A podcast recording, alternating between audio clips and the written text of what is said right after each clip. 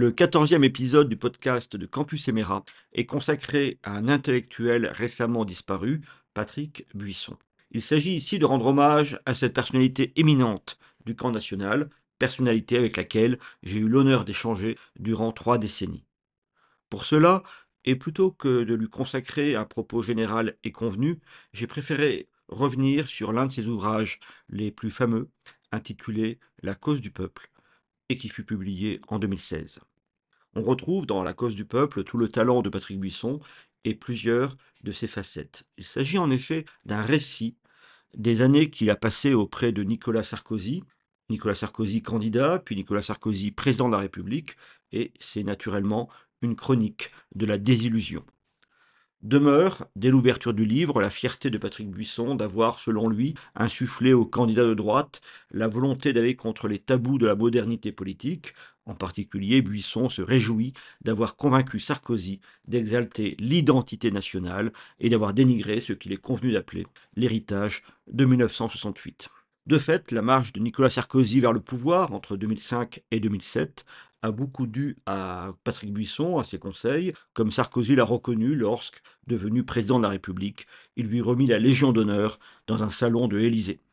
Le reste, comme on dit, appartient à l'histoire, et de cet épisode, la droite française ne s'est toujours pas complètement remise. Tout cela a été maintes fois raconté, notamment depuis le décès de Patrick Buisson, qui est intervenu juste avant Noël. Je me contenterai pour ma part de revenir sur ce livre emblématique, La cause du peuple, et sur un aspect particulier mais décisif idéologiquement. Quand Patrick Buisson parle du peuple, de quel peuple parle-t-il? Je reprendrai pour cela un texte que j'avais publié en Le Figaro Vox lors de la parution du livre. Commençons donc par le titre. Titre qui est la marque du talent de publiciste de Patrick Buisson. La cause du peuple, donc. Patrick Buisson, qui fut un contemporain de mai 68, à la faculté de Nanterre, où il s'opposait naturellement au mouvement contestataire, Patrick Buisson donc a choisi ce titre, La cause du peuple, en reprenant le nom du journal publié quelques temps plus tard, dans les années 70, par les maoïstes français, sous le patronage de Jean-Paul Sartre. De la part d'un réactionnaire assumé, Patrick Buisson, d'ailleurs plutôt admirateur de Joseph de Maistre que de Charles Maurras, l'ironie était marquée. Mais cette ironie n'est pas complètement vaine. Son propos est en effet de retrouver le sens du peuple, car pour Buisson, qui n'était pas un libéral, le peuple existait, le peuple français, et ce peuple n'était pas un agrégat d'individus qui auraient formé une simple population. Pour mieux saisir de quel peuple parle Patrick Buisson, il faut revenir sur la conception qu'a la gauche, et notamment Jean-Luc Mélenchon, du peuple. Pour cette famille politique, le peuple, c'est avant tout un peuple délibérant, un peuple s'auto-constituant, en quelque sorte, en acteur politique. Jean-Luc Mélenchon explique ainsi que la multitude devient peuple, je le cite, quand elle fait acte de souveraineté. S'impose l'image du serment du jeu de paume le 21 juin 1789, tel qu'il fut dessiné par euh, le peintre David. On voit donc des gens qui sont en fait euh, des délégués aux États généraux qui proclament, qu'ils se proclament en Assemblée nationale. Le peuple ainsi envisagé n'est autre que le démos, la communauté civique, réduite à elle-même et dont serait éventuellement soustraite ce qu'on peut appeler à travers les âges l'oligarchie. Pour Mélenchon et ses fidèles, nulle racine, nulle culture, nulle histoire commune ne semble nécessaire à la constitution du peuple en acteur politique.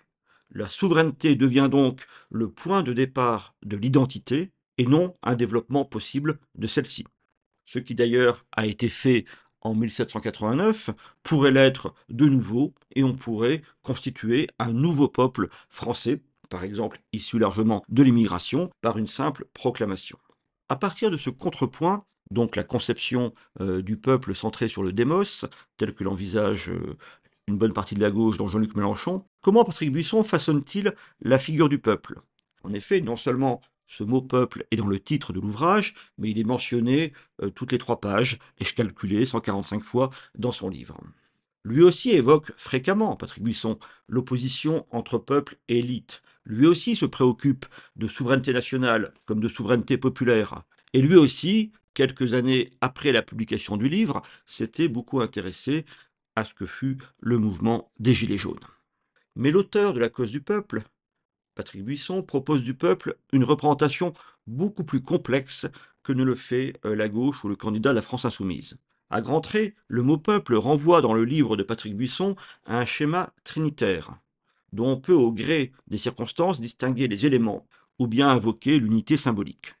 Ces trois niveaux s'organisent selon une relation d'inclusion. Il y a dans l'acception la plus large le peuple politique, là aussi le démos, celui dont la volonté s'exprime en de rares occasions par le suffrage universel, direct, et qui doit s'accommoder le plus souvent de l'élection de représentants. Deuxième niveau, de manière plus resserrée, et une bonne partie d'ailleurs du débat sur l'immigration tient à l'évaluation que l'on fait de cet écart, il y a aujourd'hui un, un, peuple qui se caractérise par ce qu'on appelle l'ethnos, c'est-à-dire c'est une communauté culturelle qui a été forgée au fil de l'histoire. Et cet ethnos, cette communauté euh, que ce peuple particulier, eh bien lui, pour son existence, ne dépend pas de la forme politique qu'il revêt. Pour Patrick Buisson, d'ailleurs, l'ethnos français était euh, fondamentalement un ethnos chrétien. Et puis enfin, troisième niveau, il y a encore plus resserré, il y a le peuple social, voire pour certains le peuple classe, ou plus simplement ce qu'on va appeler le populo, le prolo, le pauvre. Le peuple classe, le populo, Patrick Buisson ne s'y intéressait pas vraiment pour lui-même. Il l'avait vu dans différents mouvements sociaux, notamment dans le mouvement des Gilets jaunes, l'expression au fond de l'ethnos beaucoup plus que du social. Chez les Gilets jaunes, en effet, il appréciait la symbolique, notamment la symbolique patriotique, le rappel euh, des euh, provinces ancestrales de la France, à travers les drapeaux brandis notamment, mais leurs revendications concrètes n'intéressaient guère, il faut bien le dire, Patrick Buisson. Pour lui, le peuple de référence, j'insiste, celui auquel le discours de l'identité nationale s'adressait, c'était bien et bien l'ethnos, le peuple partageant par filiation, par éducation, un univers commun de référence, de valeurs et de comportements. Celui qui habite symboliquement le plus souvent ce que Patrick Buisson appelle le village coutumier.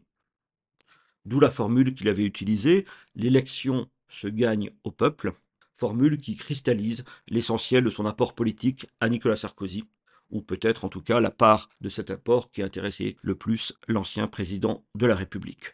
Mais quand Patrick Buisson, j'insiste une nouvelle fois, quand Patrick Buisson dit l'élection se gagne au peuple, il est beaucoup plus question d'identité nationale que de propositions sociales.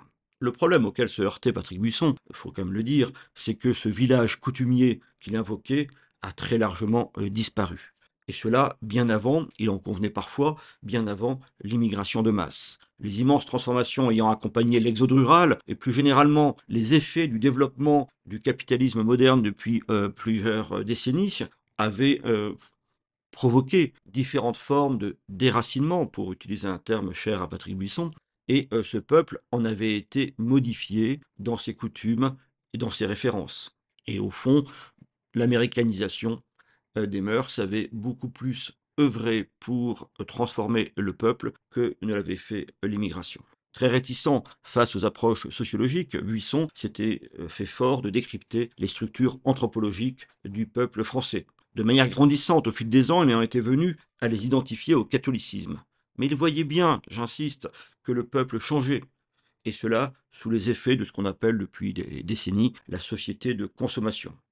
Comme il constatait les multiples formes de déracinement, donc, son pessimisme politique s'accroissait toujours davantage.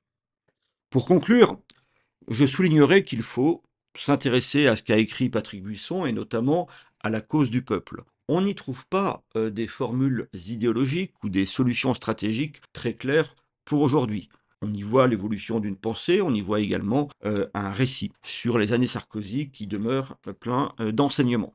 Il apparaît aussi, par contraste, qu'aujourd'hui, en parlant au peuple tel qu'il est, c'est-à-dire en prenant en compte son identité, mais aussi ses intérêts matériels, nous avons devant nous de puissants motifs d'espérance.